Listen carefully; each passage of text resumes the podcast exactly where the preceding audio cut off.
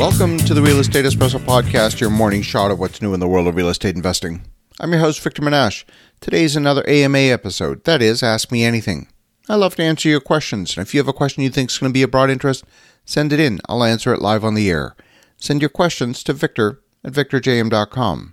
That's victor at victorjm.com. This question comes from Anu in San Diego. He asks In the current San Francisco real estate boom over the last six months, the most growth has happened in the luxury end of the market. A new report from Redfin confirms this trend over the past year across the nation. Two questions. I'd like to know your opinion on why this has happened. And number two, do you think this is a temporary phenomenon or is it here to stay? Well, Anu, this is a great question. The pandemic has hurt the economy in numerous ways but the pain hasn't been uniform. Those who've been most impacted by the business shutdowns have been those hourly paid workers. At the top end of the economic ladder, people have continued to do well in 2020, even if some of the gains might be argued to be an illusion. The fall in the stock market in Q2 was overtaken by a run up in the market in Q3 and Q4. And that's from the injection of all that cash from the Federal Reserve. That's given people more confidence and some recognized that the profits could evaporate and chose to redeploy the extra cash into property.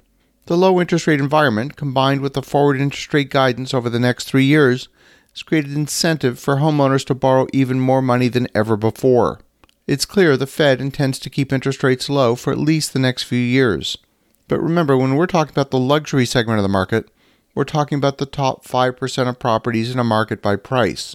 The analysis that Redfin performed in the article you referenced broke the analysis into five segments. There's three equal sized tiers based on Redfin's estimates of the market values as of December 15th in 2020, as well as a tier at the bottom 5% of the market and the top 5% of the market. The top 5% of the market is considered that luxury segment for the purpose of the report, and the bottom 5% is called most affordable. These luxury properties still make up a small percentage of the market, and they're still taking longer to sell than properties in the middle and lower end of the market. When people make a decision to purchase their homestead property, they're looking with a longer time horizon. They're looking past the pandemic. It might have been a purchase that was planned in the future, but merely accelerated. The increase in land costs and the increase in construction costs has caused some builders to focus on the upper end of the market. Those builders found a combination of robust market demand driven by low interest rates and better profit margins. See, builders make most of their profit on upgrades and custom finishes, and these buyers are willing to spend more. I'll give you a simple example. My son works for a company that does home automation, and one of his clients had an elevator built into their new home. One of my son's jobs was to customize the elevator so that anytime the client got in the elevator and pushed a button, the song Love in an Elevator by Aerosmith would play for the duration of the elevator ride. Buyers who are making these purchase decisions are not being driven by the current state of the economy. Some buyers took the opportunity that the pandemic afforded to invest in personal projects. The lockdown in the spring created extra time while the world figured out how to work from home. Some people took on home renovation projects, perhaps a backyard project like a deck or a pool. Others chose to design a new house. And we're seeing that reflected in the numbers.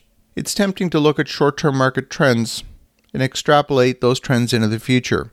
In a stable, boring market where nothing changes from one month to the next, you might be able to project into the future a little bit.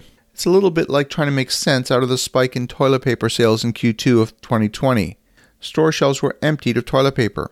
But did the population start using the bathroom at an accelerated rate? Did the population grow all of a sudden, driving more demand for toilet paper? And of course, the answer is no. Over the long term, toilet paper consumption will revert to the average consumption despite the short term decision to buy sooner than needed. And expect the same thing is going to be true in the luxury property segment. Appears like a large increase, but in reality, numbers are actually quite small, and it doesn't take a large shift in absolute numbers to materially affect the percentages. Luxury homes tend to sell more slowly than other segments of the market, and even the current numbers are still confirming that. The biggest change has been the increase in supply of new luxury properties in 2020 and builders have increased their construction in the luxury segment. So, to summarize my take on the situation, it's a combination of three things.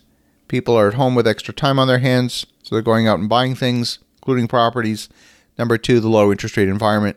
And number three, a bit of profit taking off the stock market is allowing people to put that extra cash to work and buy a bigger home.